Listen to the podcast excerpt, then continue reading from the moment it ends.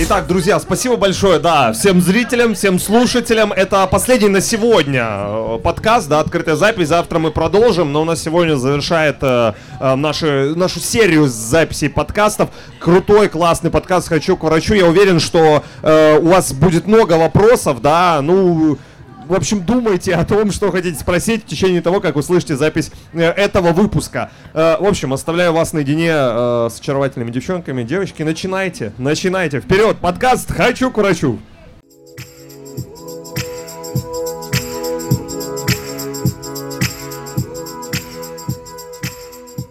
Всем привет!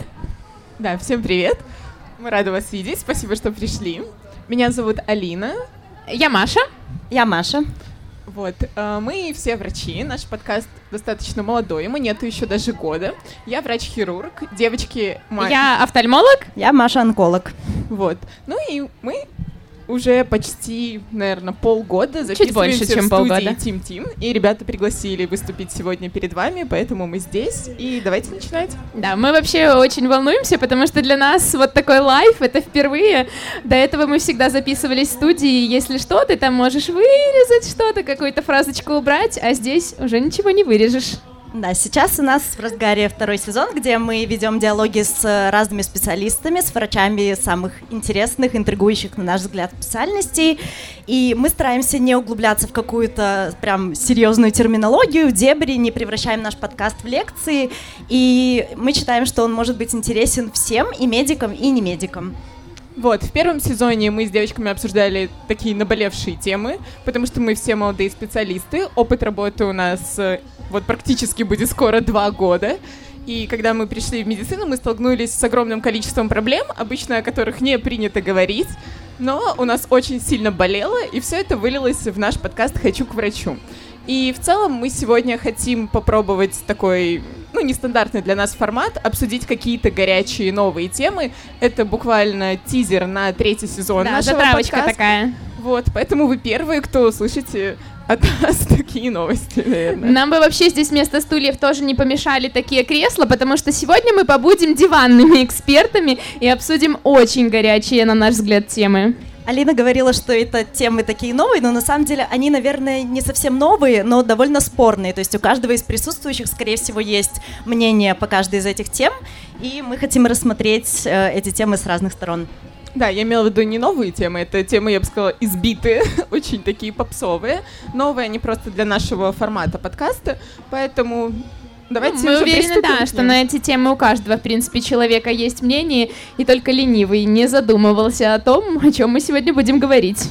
И первую тему, которую мы хотели обсудить, это, наверное, вакцинация, потому что тема подпаливает э, и врачей, и не врачей, и, наверное, это самое вот э, спорное. Да, с ковидных времен, в общем-то, все у нас стали эпидемиологами и инфекционистами, так на минималочках, и по поводу вакцинации появилась своя четкая позиция такая. Да, потому что раньше обычно только споры были на мамочкиных сайтах, вакцинироваться или нет, а вот с 2020 года прям люди активно это обсуждают, и мы все чаще сталкиваемся и с последствиями отказа, и уже с более подготовленными людьми. Вот, поэтому я не знаю, проспойлерить или нет, но мы с девочками за доказательную медицину, поэтому разногласий у нас нет. Мы все за вакцинацию, и сегодня мы попробуем обсудить аргументы, которые люди обычно говорят врачам, почему они не хотят вакцинироваться. Э, что думаете, девочки?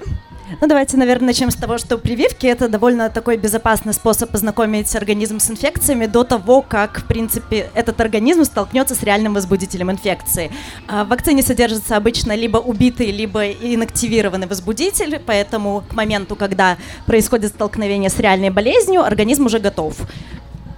Наверное, самый избитый аргумент, который мы слышим, зачем вакцинироваться, если заболевания нет. Люди обычно думают так о туберкулезе, о гепатитах, о гриппе. Ну, мы не говорим прям какие-то супер странные варианты от людей, что типа ВИЧ не существует, а просто люди считают, что ну оспы нету, нету, туберкулеза нету, где я могу с ним встретиться? Но на самом деле это ужасное заблуждение, потому что заболевания есть, распространены, и люди ими болеют. Ну вот один, наверное, из таких распространенных примеров это корь.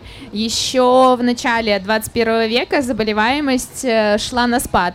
Сейчас же мы сталкиваемся именно со вспышками кори, а происходит это из-за того, что снижается иммунная прослойка населения, то есть мы все чаще сталкиваемся с последствиями отказа родителей от вакцинации детей. Эти дети вырастают и, соответственно, могут спокойно заболеть корью, и мы сталкиваемся с лечением этого заболевания. Просто когда ты работаешь врачом, ты часто сталкиваешься с другим мнением.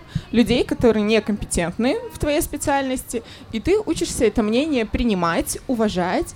Но отработав два года, я не научилась этого делать. Мне все так же подпаливают такие отказы. И вот то, что Маша говорила про корь, да, вакцина от кори появилась там, ну, активно начала использоваться лет 50 назад. 60 даже. 60-50 лет назад. За это время мы успели снизить заболеваемость. И вот буквально в девятнадцатом году большинство людей тусило на коревых вечеринках. Вот, поэтому... Еще один распространенный пример здесь полиомиелит. Вообще наша страна имеет статус э, страны свободной от полиомиелита, но вместе с тем, например, там в России и во многих других странах э, есть случаи полиомиелита, соответственно, если кто-то думает, что съездив куда-то на экскурсию, там в отпуск, он не привезет полиомиелит в нашу страну, ну, но если полиомиелита действительно нет, то туберкулез, кажется, вот кто болеет туберкулезом? Наверное, какие-то там антисоциальные люди, но на самом деле Беларусь один из лидеров по заболеваемости туберкулезов вообще в мире. Кто-то и... может болеть из вас. Да. И не знать об этом. Ну. ну, давайте не будем об этом. Наверное, второй самый главный аргумент это то, что зачем вакцинироваться, если, по сути, 21 век на дворе, все лечится, а на самом деле вакцинация в основном проводится против вирусных инфекций, а вирусные инфекции в основном в своем таком подавляющем большинстве вообще не имеют какого-то лечения, ну, может, за исключением там ВИЧ, гепатит, а, это не грипп. излечение, это скорее как поддерживающая терапия да. будет. Ребята, а у кого есть котики, собачки? А вы делаете прививки собачкам, котикам? Молодцы, красавчики, потому что от бешенства тоже люди умирают. Да, об этом не принято говорить, как вы поняли. Статистика вроде неплохая, но люди заболевают, людей кусают, царапают. Поэтому прежде чем покладить котика на улице, подумайте, согласны ли вы делать 7 уколов против бешенства. Ты так сказала, тоже люди от бешенства умирают, но то, что у бешенства стопроцентная летальность, наверное, знают не все. Да, стопроцентная, ребят. Если не привиться, то можно умереть. Да, да и про столбняк вы забыли сказать. Тоже как бы не особо хорошо поддается лечению, а прививка... Он не поддается лечению. Ну, ну, наверное, я снова влечу про туберкулез. То, что туберкулез у нас тоже большая проблема, что если не вакцинироваться, он-то лечится, по сути, много линий терапии, но у нас очень распространены бактерии туберкулеза, которые устойчивы почти ко всем лекарствам, то есть они лечатся комбинациями антибиотиков там по полгода, по несколько месяцев, несколько и они тоже лет. не всегда работают, да. Несколько лет плюс операции, и после такого тяжелого лечения можно попрощаться со своей печенью, соответственно, забыть про очень неполезную еду, алкоголь и в целом про хорошее качество жизни. Вот, поэтому столбняк вообще у меня наболевшая тема, потому что я, ну, хирург, я экстренный хирург, и люди часто приезжают в больницу с какими-то травмами, порезами, и мы им, естественно, предлагаем э, вакцинацию от столбняка, и очень много людей не соглашается, и ты такой устраиваешь танцы с бубном, объясняешь, что вас ждет, а люди ни в какую, потому что они боятся непонятно чего. Ну, вот, кстати, по поводу вакцин от бешенства, почему люди часто отказываются вакцинироваться, потому что во время вакцинации от бешенства нельзя принимать алкоголь. Не поверите, это просто решающий аргумент вакцинироваться или нет. Если у человека намечается какая-то тусовка, он, скорее всего, рискнет и не будет вакцинироваться от бешенства, но это же просто домашний котик, да, цапнул на даче какой-то. Ну, типа, да. А потом можно умереть. Да, зато потусил.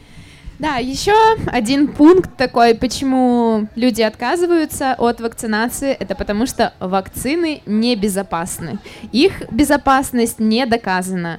Мы живем в 21 веке. Вакцины используются уже больше 200 лет. И если тогда в вакцинах содержалось около 15 тысяч антигенов, это очень много, то сейчас все прививки, которые, все вакцины, которые входят в национальный календарь вакцинации, содержат меньше 200 антигенов. Если что, антиген — это такая маленькая штучка на возбудителе, которая, собственно говоря, и вызывает иммунный ответ у человека. И больше 200 лет, ну, как бы мы же врачи, мы же привыкли ботанить и учиться. 1786 год, первая вакцина. Сами посчитайте, сколько лет прошло. Ну, тут, наверное, проблема то, что мы становимся такими жертвами когнитивного искажения, то, что на слуху все проблемы, которые возникают, вот связанные с вакцинацией, про то, как она хорошо работает, никто не расскажет. То есть такая история немножко из ниоткуда. Вот я недавно в Инстаграме видела видео про то, что э, очень много людей умирают от укусов акул. И считается, что акула это очень опасный хищник. Сейчас вы поймете, к чему я это говорю. Но на самом деле в мире около 10 человек в год умирают от укуса акул. При этом от укуса собак, возможно, из-за бешенства, около 25 тысяч человек в год. Там от укуса крокодила около тысячи человек в год. Но почему-то считается, что вот, да, что именно акула опасный хищник. И вот мы это услышали, и мы на этом уже зациклились. То же самое с вакцинами. То есть никто не узнает, как много людей не погибли от бешенства, потому что вакцинировались. Но если у кого-то случилось осложнение от вакцинации, это будет на слуху. Ну, наверное, все знают, да, что в роддоме практически каждого человека вакцинируют от БЦЖ, если, ну, вакцина против туберкулеза, если родители, ну, не решили отказаться. И вакцина в целом предусматривает не только там не заболеть в ряде случаев, она еще предупреждает какие-то тяжелые формы заболевания. Да, то есть если, это как вот с ковидом было, да, в 2020 году. Если вы вакцинировались, это не значит, что вы не заболеете. Это значит, что вероятность того, что вы будете умирать на аппарате ИВЛ снижается. Да, ну, в принципе, если с ковидом опасения еще более-менее понятны, вакцина новая, и действительно не так э, много и долго она была изучена, то есть отдаленные какие-то последствия неизвестны, то вот электронные сигареты почему-то никого не смущают. Да, это тоже новое, но ну, вот электронные сигареты это хорошо, ну, а вакцина против нет, электронные это плохо. Это не хорошо, чтобы не вырывали потом фразу из контекста. А, да, у меня есть э, знакомые, я бы сказала, что это уже дальние родственники практически, которые очень горячо отстаивают права не вакцинироваться, но при этом курят электронную сигарету, аргументируя это тем, что, ну, типа, вакцина же не изучена, но вакцина же это не создать велосипед там с нуля, да, это просто работа какая-то по шаблону. Вот, поэтому меня прям очень подпаливает. Ну, наверное, еще один аргумент, почему люди не хотят вакцинироваться, это что считается, что вакцинация, в принципе, вакцины — это заговор фармкомпаний, что на нас делают деньги. Тут, наверное, вопросики, что практически за все вакцины мы не платим деньги. Оплачивают вакцинацию э, по национальному этому календарю прививок государство.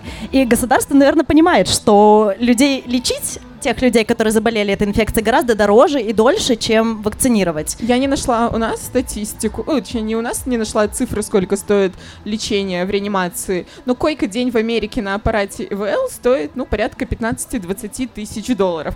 Вакцины дешевле. Ну, вот реально дешевле. Сотни раз. Да.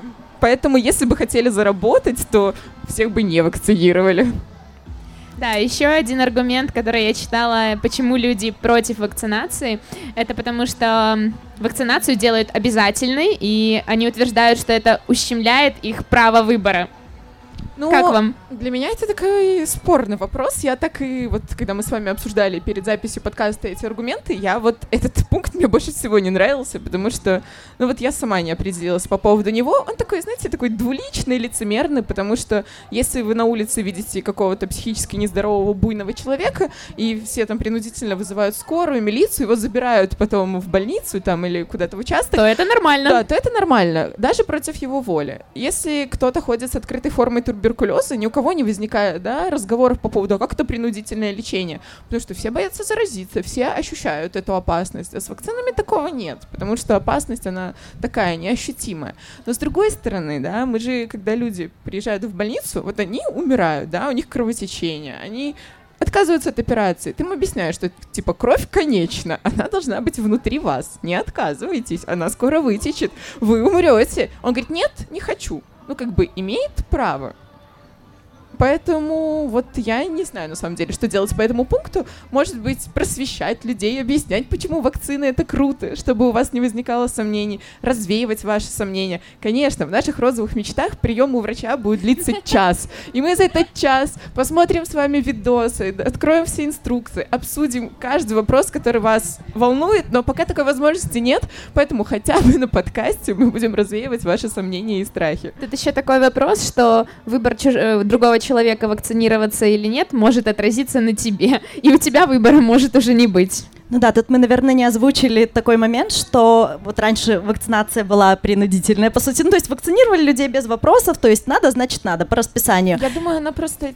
ну, в те а времена не так был развит интернет. Информации да, было маловато, информации да. было маловато. Ну, типа, ну, родила, ну, вакцинировали, ну, ок, так делают все. А сейчас, ну, как бы все такие, нет, у так меня вот, есть свое мнение. Так вот сейчас это важная фишечка, что для того, чтобы не было вспышек каких-то инфекций, прямо эпидемии, должны быть привиты хотя бы 70% людей. Поэтому, э, то есть если там в группе в детском саду там 20 человек, например, ну не знаю, если такие группы, ну в школе 20 э, детей в классе, 5 из них не привиты, и скорее всего в этом классе не будет вспышки там какой-то инфекции, и мамы тех детей, которые не прививали своих детей, скажут, ну вот, не прививался ну, вот, да, и не я, заболел. Да. А по сути его защитили вот эти дети, которых родители привили. Да, мы, конечно, не педиатры, но в четверг у нас была запись с педиатром, которая конкретно работает с такими случаями, которая отработала в инфекционной больнице. Кстати, выйдет на следующей неделе. Надеемся, да, Маша? И да, она рассказывает, что она постоянно сталкивается, особенно с частными садиками, где не требуют так строго прививки, как в государственных, группы детей, где практически никто не вакцинирован, потому что чаще всего от вакцин отказываются современные, прогрессивные, люди. обеспеченные люди, да, поэтому... Поэтому ситуация сложная, действительно, мне кажется. Наверное, аргумент забыли сказать, то, что вот акцентируют на негативных последствиях после вакцин. А, про деток, наверное, такой самый... Да, то, что вакцины вызывают ДЦП, аутизм и вот такие психические нарушения. Ну и тут влетает такой аргумент, что сразу после не значит вследствие. То есть обычно э, вакцинации в основном приходятся на самые ранние периоды жизни ребенка, ну, основная масса вакцин. И примерно в тот же период проявляются, начинают проявляться и ДЦП, и аутизм, и все такие э, психические отклонения, возможно, задержки психического, физического развития. И мама понимает, что ребенок был здоров, потом она привезла, привела ребенка к тете врачу, она поставила вот эту вакцину, и ребенок заболел. И получается, что не докажешь человеку, что такое просто может случиться, что вакцина тут ни при чем. Ну, ну, тут, мне кажется, просто человеку психологически нужно за что-то зацепиться. Нужно, да. То есть найти причину, вот что-то винить, и так проще жить. Ну, в любом случае, да, мне кажется, людям, которые не работают с этим, им в целом сложно принимать решения и брать на себя ответственность, чтобы ввести что-то вовнутрь, да, своего маленького ребенка. Но важно понимать, что, ну, ведь мы же тоже несем стопроцентную ответственность за вас. Если с вами случится что-то во время вакцинации, после вакцинации, или даже если вы не вакцинируетесь, за это тоже отвечаем мы. То есть прям на сто процентов. Поэтому ответственность не только на вас, вот. Наверное, а, от этого вот может этот... стать немножко легче. Вот этот пункт еще активно развивался после того, как э, были случаи полиомиелита после вакцинации, потому что от полиомиелита есть два вида вакцин, это есть живая и неживая, и, соответственно, живую можно применить только после неживой. Ну, вот это было давненько да, достаточно, лет, мне кажется, 30, да, или когда? Где-то так. Ну, то есть, да, это было давненько, и в странах, скажем так, не самых прогрессивных, то есть это была не Европа, медицина не стоит на месте, мы развиваемся, чтобы не делать таких ошибок. И по поводу, наверное, аутизма, это такой супер попсовый факт, да, я сейчас найду, как зовут этого чувака.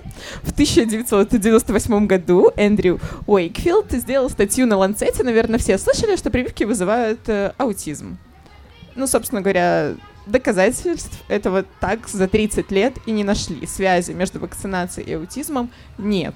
Вот. Зато нашли связь этого Эндрю с фармацевтическими компаниями, которые проплатили это исследование, а потом, как оказалось, он продвигал э, свою моновакцину от кори, а, говорил, что комбинированная вакцина от кори, паротита и краснухи вызывает аутизм. А, то есть он, он хотел еще и заработать на этом, продвигая свою вакцину от кори. Так вот, и все забыли тот факт, что у этого чудесного человека, который в важном журнале опубликовал эту статью, во-первых, статью аннулировали, во-вторых, у врача его лишили лицензии, а, и в целом статья аннулирована. Но уже прошло сколько лет, и все равно приходится фармкомпаниям проводить исследования повторно еще раз и еще раз, чтобы доказать, что связи между прививками и аутизмом нет.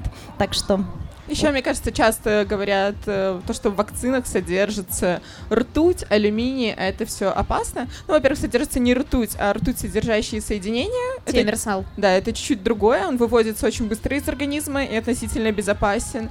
А, во-вторых... А по поводу алюминия с э, грудным молоком и с э, смесями молочными ребенок за год получает больше алюминия, чем за все прививки, за которые входят в национальный да. календарь вакцинации.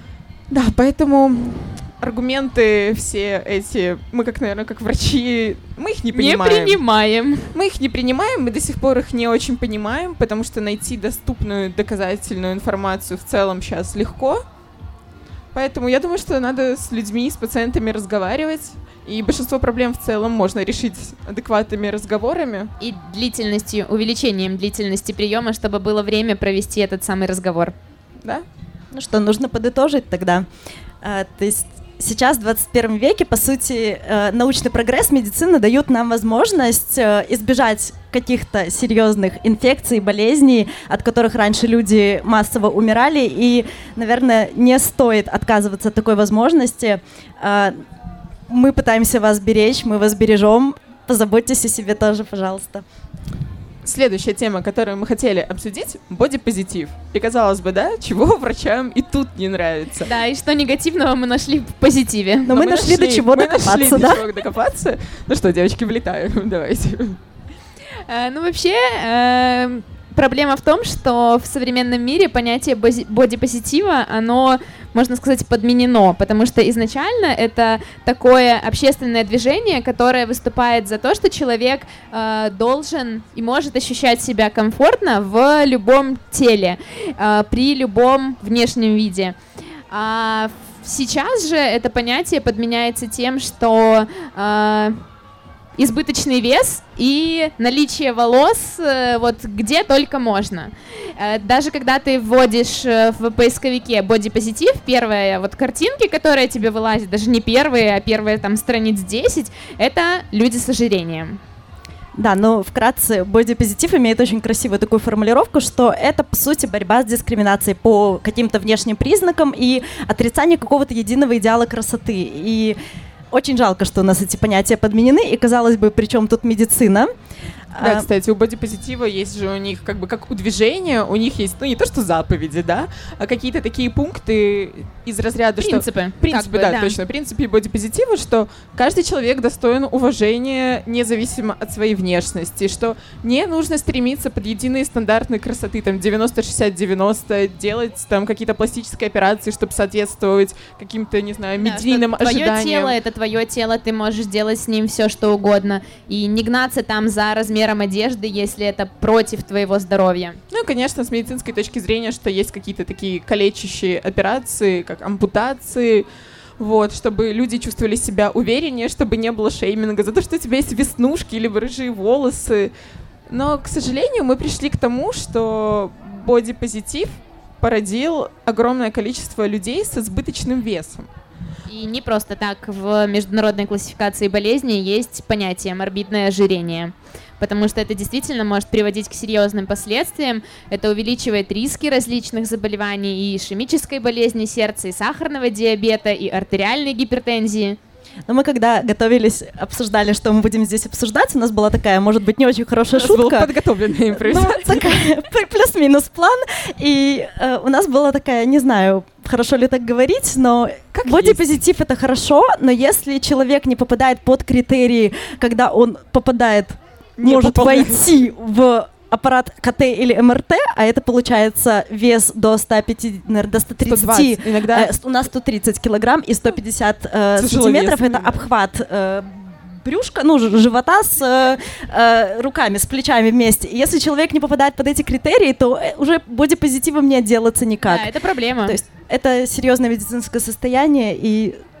То есть, наверное, важно сказать так, что если есть избыточный вес, то если человеку в этом весе в целом комфортно, нет артериальной гипертензии, холестерин в норме, да, если ты... Эндокринное нарушение, Ника- то есть я в виду, гормоны, все хорошо. Если все хорошо в целом, но человек не подходит по параметру 90-60-90, но он здоров как бы относительно, да, нету как- никаких-то явных проблем, и он понимает риски развития дальнейших заболеваний, то в целом, ну как бы как есть, да, но если уже есть крайне избыточный вес, который несет за собой проблемы с давлением, с суставами, эндокринные нарушения, то это не бодипозитив. И в целом есть такое, ну, как бы с врачами обсуждали, что большинство врачей отрицают бодипозитив из разряда вот эм, фэт, э, как он называется правильно? Ну, во- вообще там нет, фэт-феминизм он назывался. Фэт-феминизм — это раздел типа бодипозитива, где девушки борются э, за права девушек с избыточным весом. Вот. Ну, это, наверное, где-то на грани такого понятия, которое называется псевдо-бодипозитив. То есть это не совсем то же самое. Это понятие, когда человек просто считает, что я не должен делать ничего. То есть можно не соблюдать гигиену, можно за собой никак не ухаживать. Ну, то есть принимайте меня таким, как я есть. И принимать людей такими, какие они есть, это хорошо, но когда-то не выходит за какие-то рамки социальные, наверное. Ну и в целом за рамки здоровья и адекватности. Ну, то есть оправдывать то, что ты не моешься бодипозитивом, это ненормально. Еще, наверное, вторая крайность вот э, фэт-феминизма — это э, как он называется, когда шеймят людей за излишнюю худобу? Скини шейминг. шейминг. Точняк, скини-шейминг. вот. Тоже часто встречается, часто, наверное, молоденькие девочки с этим сталкиваются. Моя, моя история. У меня в детстве Влетай. Да, где-то лет в 13, в таком нежном возрасте, мне нравился мальчик, и он как-то между строк сказал такой, знаешь, ты худая, как палка. Я такая, ну, здрасте, приплыли бревна к водопаду. Ну, то есть у меня была детская травма. То есть я никогда не была избыточно худой, но вот ты такое слышишь и думаешь, а что ж со мной не так? Да, то есть обычно боди- бодипозитив принято рассматривать только людей с избыточным весом, но нет, это не так. Ну, в целом все Люди- борются, да, за Да, да, людей да. с избыточным весом? Люди э, худые, их тоже могут постоянно, типа, а чего ты не ешь? Тебя бы покормить, ну ты дрыщ. Это больше к ну, бабушкам, то да. Не, бабушки это бабушки, да. Ну, там еще обидные названия всякие вылазят, что там вот и то, что и палка, доска, там что селедка какая-нибудь, вот что-нибудь такое, как скажет, ты такой, ну, понятно. Кожа до кости. Да, так что в целом оскорблений хватает, и мы, наверное, хотели с девочками подытожить, что в целом принятие своего тела, принятие вообще тела другого человека и других людей с их особенностями и желанием самовыражаться, это хорошо и правильно. Мы должны к этому стремиться, но при этом мы не должны упускать момент здоровья. Как физического, так и психического, ну, я имею в виду в плане вопросов РПП, каких-то расстройств пищевого поведения. Поэтому везде, наверное, нужен баланс и гармония. Так, ну что, да, мы переходим к более мрачным темам. Следующая тема, которую мы хотели бы обсудить, это репродуктивное насилие. Вот что приходит в первую очередь в голову, когда мы слышим Тик-так, термин. часики тикают. у меня. Часики все Пора бы уже. Кто бы- 25 чай. А я Кто как-то- бы говорил, беременная Маша, да? Так я уже все сдалась. У нас в больнице популярно говорить, ой, несчастная женщина, всю карьеру строит, а деток нету, мужика нету. И Но тема для меня больная, потому что меня прям очень э, раздражает, наверное, когда... Ну, ты в хирургии в целом сталкиваешься с какой-то дискриминацией по полу.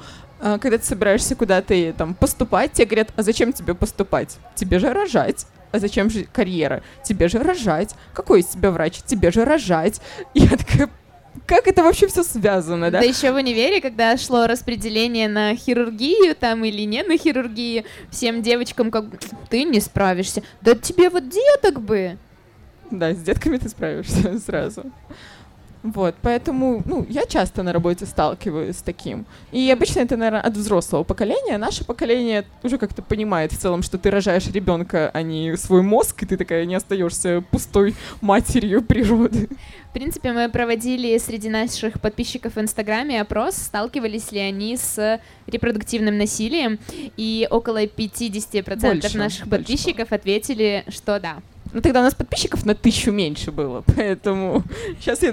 Ну, Тут вообще надо сказать, что репродуктивное насилие, оно бывает двух видов, как бы это бытовое и на государственном уровне. И на бытовом уровне Это когда ты слышишь от партнера, либо там от твоих знакомых, коллег, родственников какие-то фразы именно о твоих будущих детях. А на государственном уровне это, например, запрет абортов. Ну, я бы добавила еще про то, что бытовой уровень, да, мы не вообще с девочками не упомянули, да, что такое репродуктивное насилие.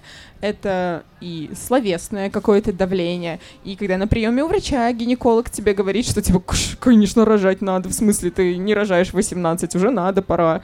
Вот, и когда в парах происходит вопрос контрацептивного саботажа, когда женщины не принимают оральные контрацептивы, когда прокалываются презервативы, когда вот. женщины не принимают оральные контрацептивы, но при этом говорят, что принимают. Вот так скорее. То есть в целом вариантов много, как можно саботировать вообще контрацепцию. И важно сказать, что это касается и мужчин, и женщин. То есть не только женщины становятся жертвами репродуктивного насилия, еще и мужчины.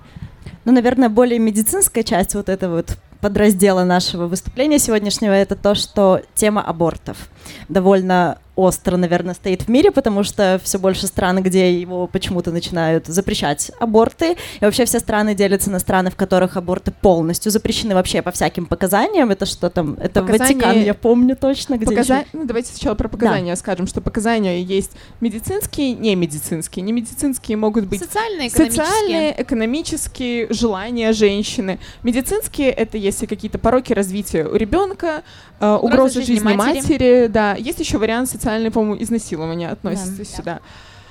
Вот. А, кто-нибудь у нас видел в Минске плакаты рекламные «Думай сердцем, сохрани, сохрани жизнь». жизнь». Вот я каждый раз еду, и меня каждый раз подпаливает. Вот. Это давление. Очень большое давление на женщин, которые по каким-либо причинам решили прервать беременность. То есть мало того, что женщина одна, не одна, со своим партнером, это абсолютно без разницы. Если она принимает такое решение, это непростое решение, ее еще начинают шеймить и вешать какое-то клеймо. Огромный плакат. У... Нет, ну я к тому, что на женщину просто вешают клеймо убийцы бессердечной. Это не так. И вот тут можно рассказать про ту анкету страшную, которую да. мы нашли. Э, не в Беларуси эта анкета предлагается женщинам, которые хотят сделать аборт, но там задаются такие вопросы изначально, там, укажите свой возраст, а дальше начинаются вопросы из разряда, там, вы уверены, что сделав аборт, вы избавитесь от трудностей? А вы знаете, что аборт на любом сроке — это в любом случае убийство? Самый мой любимый пункт. Если бы вы точно знали, что этот ребенок свою первую зарплату принесет вам и вообще будет очень послушным ребенком, тогда бы вы отказались от аборта? Но мне, бы, мне было страшнее вот читать такое, что вы смогли бы посмотреть на то, что из вас удалили. Ну, это же просто... Как? Зачем такое говорить? Ну, это давление, это какие-то пережитки постсоветские, это все отголоски карательной гинекологии. Ну, как бы у нас сегодня тема не об этом, но вы понимаете, что нас бомбит не просто как врачец, да, как еще бы... как женщина мы понимаем и топим за то, что аборт это не способ контрацепции. А, это довольно серьезная манипуляция, но когда у женщины есть выбор, это отлично. Вот в Польше пару лет назад э, запретили аборты, и по всей стране прокатилась волна протестов. То же самое в США в прошлом году э, во многих штатах э, аборты запретили. И опять же, это повышает риски того, что женщины пойдут делать это какими-то подпольными путями, а это э, высокий риск каких-то осложнений, кровотечения, инфекции, и мы получаем Летальный риск смертности. Исход. Маша начала говорить, да, ты про страны, в которых полностью запрещены аборты, не полностью. Ну, как вы понимаете, да, это не какие-то страны третьего мира. Польша, США, Европа частично, да, Мальта. Испания там, там тоже. Испания по совсем, по-моему, не да. Там что-то да, поменялось только что. Да, то есть это европейские страны, прогрессивные достаточно, но почему-то в Великобритании нельзя делать по желанию женщины. То есть у нас в стране можно сделать аборт по желанию женщины, абсолютно любое желание, до 12 недели. До 22 недели по социальным, по социальным. показания, например, Социальный, изнаси- после да. изнасилования. После изнасилования и в целом на любом сроке, если есть угроза жизни матери. Ну, медицинские показания, по-моему, еще до 22 недели, если я имею в виду какие-то проблемы с пролодом находятся. Там вроде бы, если есть показания на любом сроке, да. может быть. Ну вот, тем более. Поэтому тема тяжелая, и родительство это хорошо, и child-free это тоже хорошо. То есть, ну, здесь сложно что-то говорить. Просто репродуктивное насилие мы не упомянули, что шеймят людей за то, что они не родили детей к 20, там, я не знаю, к скольки годам, чтобы тебя не, не называли старородящей. Иногда это делают даже врачи. То есть я понимаю, что я уже старорождящая женщина. В свои 25 там буду когда-нибудь, но... Ну, хотя уже отходят от этого понятия. Ну, ну да. это грубо очень. Больше молодых врачей, соответственно, меньше риск того, что тебя так назовут. Класс. Но еще шеймят людей за то, что у них трое детей, вы что, не знаете, где купить контрацепцию, да? Как предохраняться. Шеймят за то, что кто-то решил сделать эко. За да, что еще ты, шеймят? Ты что, сама не можешь? Да. За все шеймят. Одни делают аборты, вторые делают эко, кто-то заводит детей, кто-то не заводит детей. Это выбор каждого человека. А просто ты, как врач, должен поддержать его и сделать это максимально качественно для его здоровья, объяснить все риски. Вообще, кстати, когда мы готовились к подкасту и искали вот эти все кринжовые анкеты, я, ну, прочекала сайты наших больниц, наших поликлиник, очень деликатно все написано. Как будто вот мы не в стране, где висят плакаты «Думай сердцем». Все написано вот с медицинской точки зрения, без какого-либо давления. То есть в этот момент я порадовалась, а потом опять погрустила. Потому что этот плакат висит не прямо сняли. около дома. Он на меня давит. Давайте подытожим, что физическое и психологическое насилие недопустимо и очень хорошо, когда есть выбор. Ну что, перейдем тогда к следующей теме. Следующая тема — это веганство, тоже такое на грани медицинского и немедицинского. И на самом деле мы пока готовились к нашему неподготовленному подкасту без сценария. А, мы проанализировали информацию. У нас из нас троих нету веганов, вегетарианцев. Мы, мы любим мясо. Мы любим мясо. Вот. Но вообще но у, любим. у вегетарианства и веганства очень много плюсов, гораздо больше, чем минусов. И по сути минусы есть только если а, такой подход к питанию не совсем тщательно изучен и спланирован. Да, то есть самое главное это обратиться к специалисту изначально, если вы решили стать вегетарианцем или веганом, и спланировать свою диету, то есть чтобы вам прописали, что и когда нужно есть. Разница между вегетарианством и веганством. А веганство это больше как образ жизни. То образ есть, мышления. Да, да, ты отказываешься не только от мяса, молочных продуктов, но при этом э, кожа, изделия из кожи, изделия из меха. Вторичная переработка сырья. Там. Да, да, да, да. Ну даже по питанию, то есть вегетарианство там есть разные градации, разные степени, но там же не только мясо, молочные продукты, там яйца, мед, э, все ну, продукты ну, желатина содержащие, все-все-все, да. Да, да, да, то есть кто-то е- отказывается только от мяса, кто-то э, отказывается от мяса, рыбы и молочных продуктов, но при этом ест яйца. Э, кто-то не ест яйца, но ест молочные продукты. И, и у всего этого есть свое название. Да. Но это мы не запомнили, честно. Ну, для нас, как для медиков, основной вопрос — это как сделать так, чтобы это было не вредно для здоровья и не было таких страшных историй, про которых мы, наверное, еще расскажем. То есть понятно, что если полностью отказаться от мяса, существует стереотип, что человеку точно-точно будет не хватать там витаминов, белка, но при грамотном подходе, наверное, в странах, в которых это более распространено, где есть больше линейка продуктов для веганов, это меньшая проблема. У ну нас да, тут у нас надо постараться. В магаз, у тебя там есть один стеллаж. И такой, ну вот весь твой выбор за миллион тысяч долларов. Ладно, да, то, что это один стеллаж, ты там оставишь всю свою зарплату за месяц за один поход. Не все работают врачами, так что... Упс. Ладно, какие плюсы есть у веганства? Плюсов на самом деле очень много, потому что снижается риск огромного числа заболеваний. Это сахарный диабет, это артериальная гипертензия, это снижается риск атеросклероза, э, снижается риск даже да. некоторых онкологических э, заболеваний. Да, да, да. Э, сахарный диабет говорила, нет? Ну, в целом, говорила. да, мясо вообще, мне кажется, онкологи не рекомендуют есть мясо. Ну, если день, не хотим рак кишечника, то да, не стоит. Три раза в неделю максимум. Вот. Да, и вообще мы хотим свести к тому, что плохо, когда это становится крайностью, потому что были случаи, когда веганы родители э, отказывались от э, грудного вскармливания и кормили своих детей соевым молоком, яблочным пюре, и такие дети умирали. А также были случаи, когда в крайней степени истощения детей привозили в больницу, и, ну, кого-то удалось спасти, кого-то нет. То есть, когда это становится крайностью и отражается на детях, это ужасно. Ну и не только на детях ужасно, когда отражается. Мы хоть как взрослые врачи, но все-таки. Ладно, давайте разбирать все-таки минусы, какие есть у веганства. Могут быть, если чего-то не досмотреть, Да, не да, досчитать. да, да, да. А, в первую очередь Дефициты. это... Дефициты, да, дефициты, всего, то чего есть чего-то не можно. хватает, в диета не была правильно выстроена и проработана, и в первую очередь это кальций и витамин D, то есть то, что э, нужно для наших костей. Повышается риск остеопороза. А, Где есть витамин D? Рыба такая, причем, ну, красная рыба, Но мясо, там печень, мясо, всё это. да, печень. Часть э, витамина D э, может синтезироваться в коже человека, но нужно понимать, что это не такой большой процент. Не в наших широтах, скажем да, так. и не с нашим уровнем инсоляции. Сколько там у нас солнечных дней в году? Но ты успела сегодня загореть.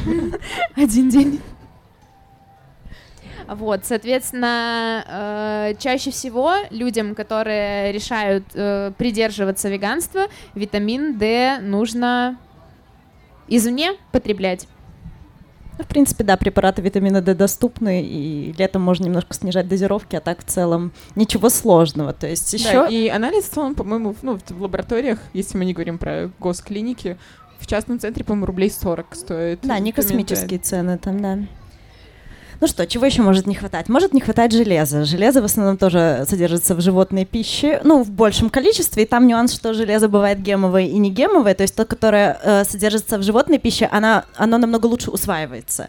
Если человек все-таки выбрал для себя веганство, то просто нужно очень сильно подбирать конкретные продукты, плюс добавлять там витамин С, который содержится, в принципе, в тех же растительных Ну да, продуктах чтобы все чтобы всего хватало. Может тоже периодически мониторить анализы, тоже не космические цены. Да в целом всем надо периодически мониторить все вот эти микроэлементы, как содержатся. Потому что, ну, мы, да, живем в таком климате, в таких широтах, что у нас чаще всего встречаются какие-либо дефициты витаминные или микроэлементов. Это можно все скорректировать. Это не стоит космических, космических денег, и ваша жизнь станет качественнее. Вы будете меньше уставать, не будете хотеть постоянно спать, у вас не будет сухих волос, ломких ногтей или каких-то там заедов там в уголках, в уголке ртов, ртов. в уголке рта, да, или проблем с кожей. Кстати, ну, очень распространенная сейчас, наверное, проблема среди молодежи — это акне. И акне напрямую связано с содержанием железа, да, то есть, типа, все в человеке взаимосвязано. Поэтому, когда вы еще убираете из пищи какие-то продукты животного, допустим, происхождения, в которых содержится больше, чем в растительных продуктах микроэлементов, там полинасыщенных жирных кислот, витаминов, то вам просто нужно еще более ответственнее подходить к своему здоровью. Нельзя просто вычеркнуть огромный пласт питания, предусмотренный, наверное, эволюционно, да, который мы употребляем в наших широтах, и ожидать, что с тобой ничего не произойдет. Да, кстати, про полиненасыщенные жирные кислоты. Когда начинают худеть, люди иногда полностью исключают жиры, но жиры — это крайне необходимый компонент для оболочки, для мембраны всех наших клеток. Если полностью убрать жиры, то новые клетки просто не будут как объяснить, обнов- клетки не будут обновляться, и для нашего организма это губительно. Поэтому вот людям, которые придерживаются веганства, также нужно следить за уровнем полиненасыщенных жирных кислот. А еще, Маша, витамин В12. Ты очень Да, хотела рассказать да, про да, витамин да. В12. А, Витамин В12 также для нашего организма очень важен, и тут в чем особенность? Витамин В12 синтезируется у каждого из нас в толстом кишечнике, но особенность, что э, чтобы витамин В12 всасывался, он должен попасть в тонкую кишку. А, Анатомически сразу идет тонкий кишечник, потом толстый. Обратно витамин В12 не забрасывается, то есть он сверху должен попасть каким-то образом снова в тонкий кишечник. А, поэтому основной и единственный способ, как потребить витамин В12, это пища.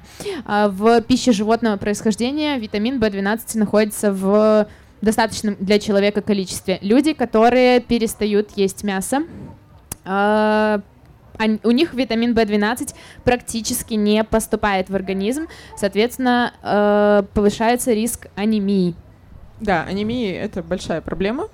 То есть Прям- анемия возникает не только из-за того, что не хватает железа, как Что такое распространено анемия? Думать. Да, да, да, снижение уровня гемоглобина. Вот. А вот, то есть не только из-за того, что не хватает железа, может наступи- э, наступить анемия, а B12 витамин также на это влияет и приводит это к различным неврологическим и психическим нарушениям. Ну вот, э, работая даже в приемном отделении, наверное, у каждого третьего, пятого человека есть анемия, и анемия, я там, ну, не говорю про нормы, типа 109, да, при норме там нижней границы 110-120, а, ну, такие 80-90, и люди живут, не замечают этого, потому что организм адаптируется, ну, до поры до времени адаптируется, до того, как они не попадут к нам. Ну, В общем, если подытожить, наверное, плюсов все равно больше. Главное, чтобы веганство было сбалансированным, продуманным, следить за собой, следить за рационом. И все-таки, наверное, я бы сказала, что детям, да, до 18 лет пусть ребенок питается ну, вот как бы разнообразной пищей, а уже после 18 Пусть сам все что выбирает. угодно, хоть только зернышки, только фрукты, только растительное происхождение. Ребенку нужны все-таки все полезные Кстати, микроорганизмы. еще и такое всё. включение, вот я забыла сказать, все, кто увлекается сыроедением, вот таким, а, у них очень сильно повышается уровень нитратов, которые они потребляют, потому что в нашей стране овощи и фрукты, ну, не из дерева срываются чаще всего и поступают к нам на стол. Так, ну что, перейдем к следующей теме. Наверное, наша самая любимая тема. Больше всего подгорает у нас определенные места от этой темы. Я слышу, мы каждую тему говорим, что это самое Нет, ну это прям вот тема. гомеопатия. Мы хотим обсудить гомеопатию и альтернативную медицину. Это, наверное, боль и дергающийся глаз у всех врачей просто, потому что каждый из нас, мне кажется, сталкивались с такими людьми. Мне как онкологу особенно, ну не особенно, может вам тоже, мне очень сильно больно, когда мои пациенты говорят, я лечиться не хочу, я знаю, как лечиться, я буду лечиться там гомеопатией, альтернативной медициной. Ну, Что такое гомеопатия? Начнем вот начнем с основ. этого. Да. А, ну, гомеопатия — вид альтернативной медицины, где применяются препараты в больших разведениях. И принято считать, что в таких дозах эти препараты у здорового человека вызывают какие-либо симптомы болезни. Как Да. бы это парадоксально не звучало. Потому что когда-то в древности еще там во До времена- нашей эры.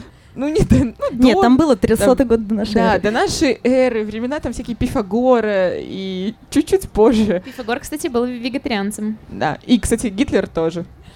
Вот. И Толстой. Мы не готовились, нет. Вот.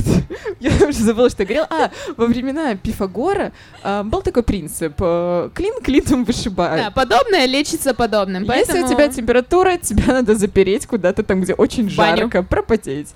То если тебе, ты там, я не знаю, что... Если много желчи в тебе, попить эту желчь, там, типа, вот такие были методы лечения. Да, и тут э, нужно запомнить, что гомеопатия это не лечение травами, как думают многие. Блин, извините, я влечу, раз мы уже там про бодипозитив. Я забыла сказать, что вообще все аргументы людей, которые отрицают вакцины, они обычно относятся к аргументам 19 века, вот когда...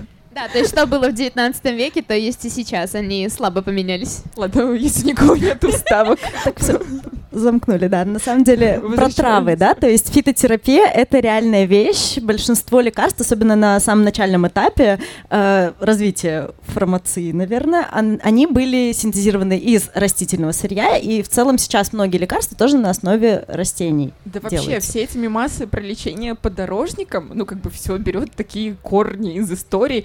На самом-то деле лечились-то типа подорожником, всякими травами, зверобоями.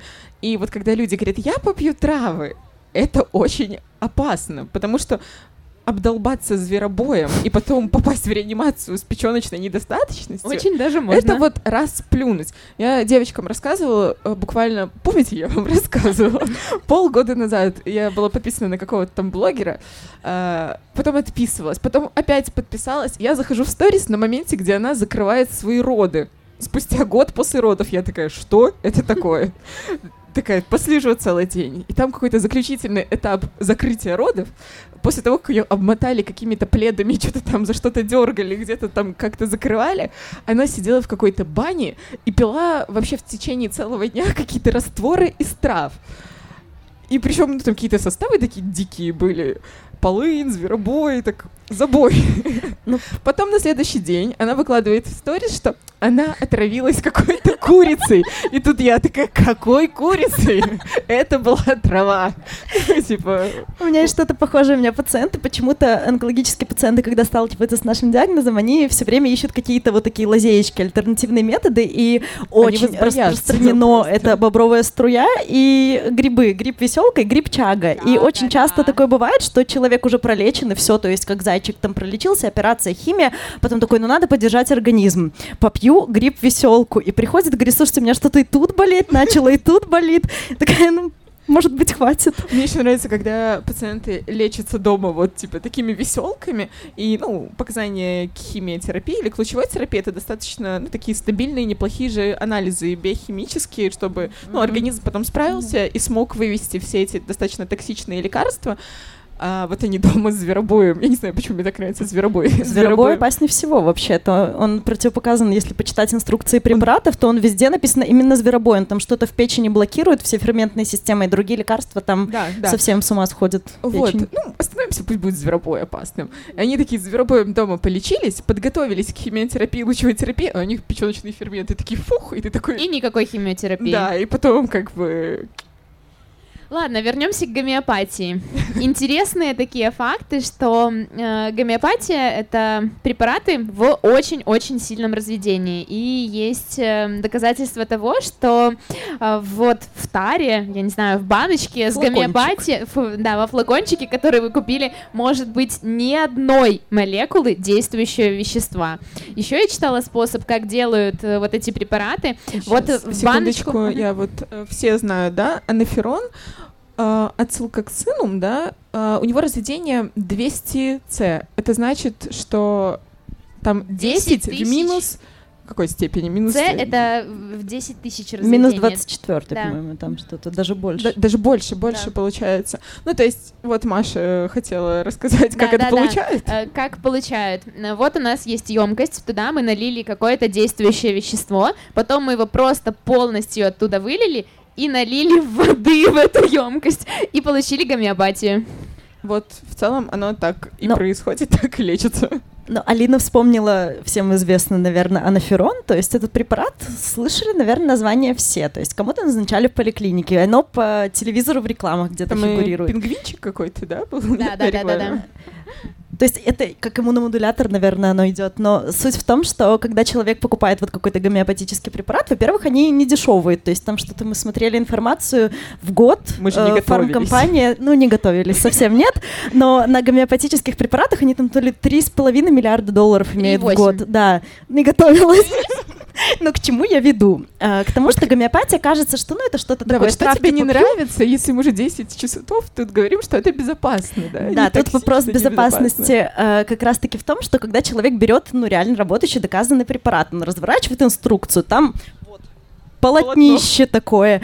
И кажется, что это страшно, что все это обязательно произойдет с тобой, но по сути это говорит о том, что кто-то очень сильно заморочился, не один человек, и изучил все, что может случиться там с вероятностью у одного там из 10, 100 тысяч пациентов. Там вероятность минимальная, но это изучили и тебя предупредили.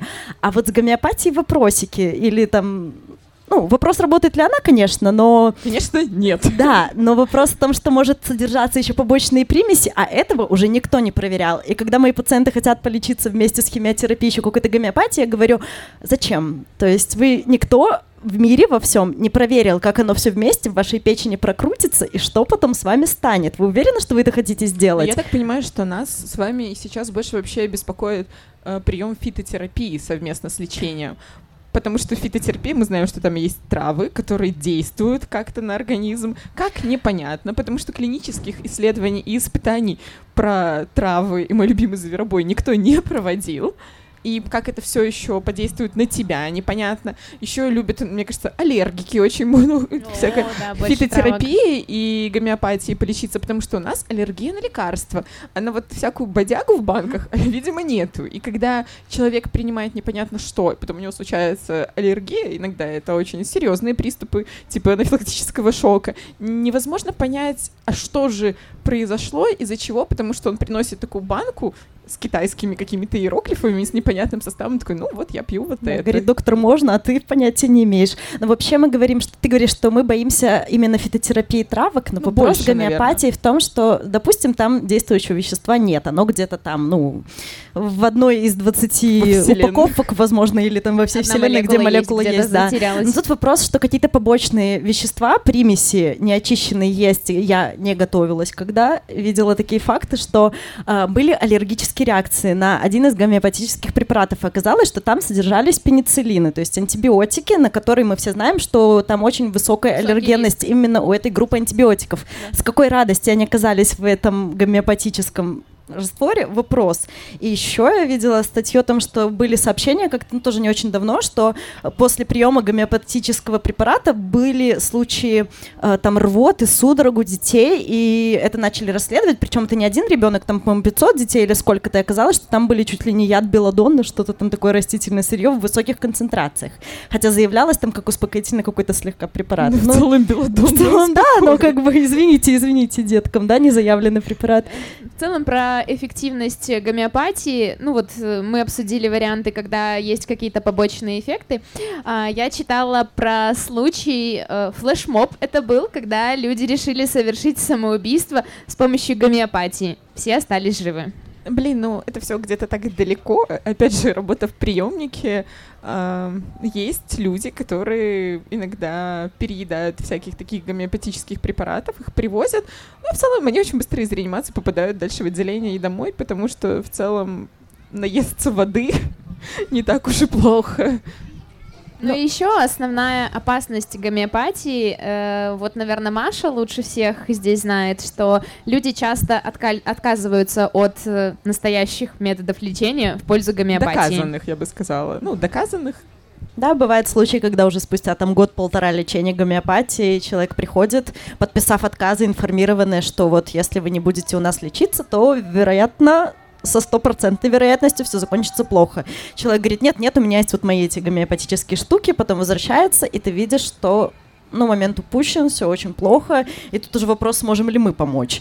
То есть, если гомеопатию кто-то принимает просто так, что шел, решил подлечиться гомеопатией, здорово по улице, такой прошел, думаю, попью я эту водичку, ладно, окей. Но это если идет в ущерб реально действующему лечению серьезных заболеваний, любых, не только онкологических, вот это страшно, и нас, как медиков, очень сильно подпаливает и пугает.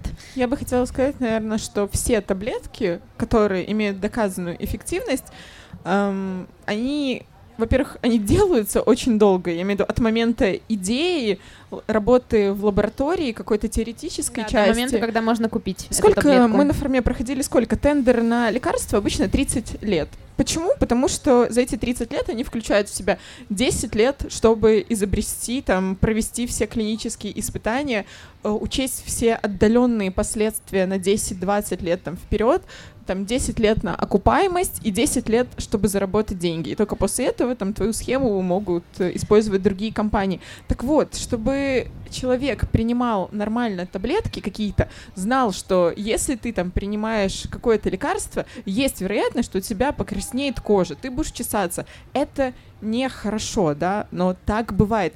Если у лекарства есть эффект, у него есть побочный эффект. По-другому быть не может.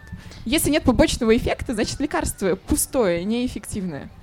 В большинстве случаев так, но еще хотела сказать, что то, что Алина говорила, да, что когда препарат уже исследован там вначале на животных, потом на добровольцах, потом на болеющих людях, потом он запускается уже в продажу, и весь период, пока продается препарат, там даже 10, 20, 40 лет идет постмаркетинг, постмаркетинговое исследование. То есть есть даже такой раздел в, каждой фармкомпании, в принципе, сейчас вводится такой раздел, как фармаконадзор. То есть пока препарат э, работает, пока он продается, есть специальные люди, которые раз в какой-то определенный период времени проводят исследования. То есть со всего мира собираются э, там заявления от пациентов или от врачей ну, о каких-то побочных явлениях. да, мы обязаны. Ну, то есть у нас-то не сильно в Беларуси развито на самом деле, но в других странах очень популярно. То есть у тебя что-то случилось, там сыпь как это появилось, в инструкции не написано, а даже если написано, пациент это отправляет, там даже есть приложение, либо просто где-то на сайте или врачу своему ну, рассказывает. Это все собирается в кучку. И если препарат новый, вот эти вот периодические отчеты, там это все изменение инструкции проводится там каждый год. Потом раз в два года. Более старые препараты раз в 10 лет. Но это постоянно все регулируется. И ты знаешь, что этот препарат постоянно исследуется изучен. В целом, да, в инструкции есть какие-то побочные эффекты, ожидаемые часто. И в целом, когда ты работаешь, ты знаешь, что, скорее всего, на этот препарат может развиться там, не знаю, что крапивница какая-то. Мы такие, ок, развилась крапивница, ожидаемо, ничего страшного, вот вам другая таблеточка, которая справится с этой крапивницей.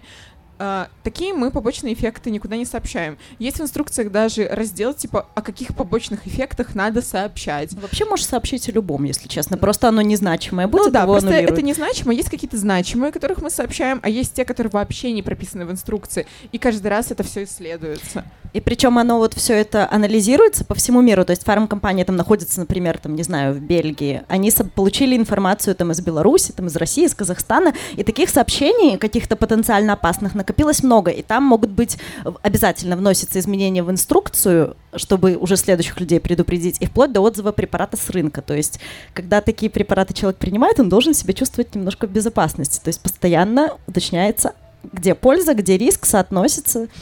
А с да, гомеопатией ты... вопросики. Да, все препараты гомеопатические, которые не исследованы, ну, непонятно, как это все по итогу выйдет, как это взаимодействует с тем, что вы до этого принимаете, с особенностями вашего организма, с вашим метаболизмом.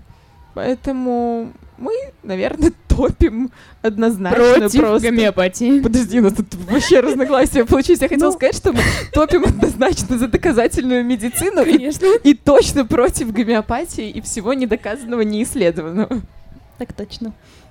Вот, ну, я думаю, в целом, наверное, мы не хотим вас загружать. вот, еще мы больше. все темы, которые хотели на сегодня. Конечно, на самом деле, каждую тему можно разбирать уже досконально и разговаривать бесконечно, чем мы периодически занимаемся, но, наверное, как такой небольшой тизер, обзор информационный, чтобы вас не перезагружать, этого, наверное, достаточно. Надеемся, вам было интересно.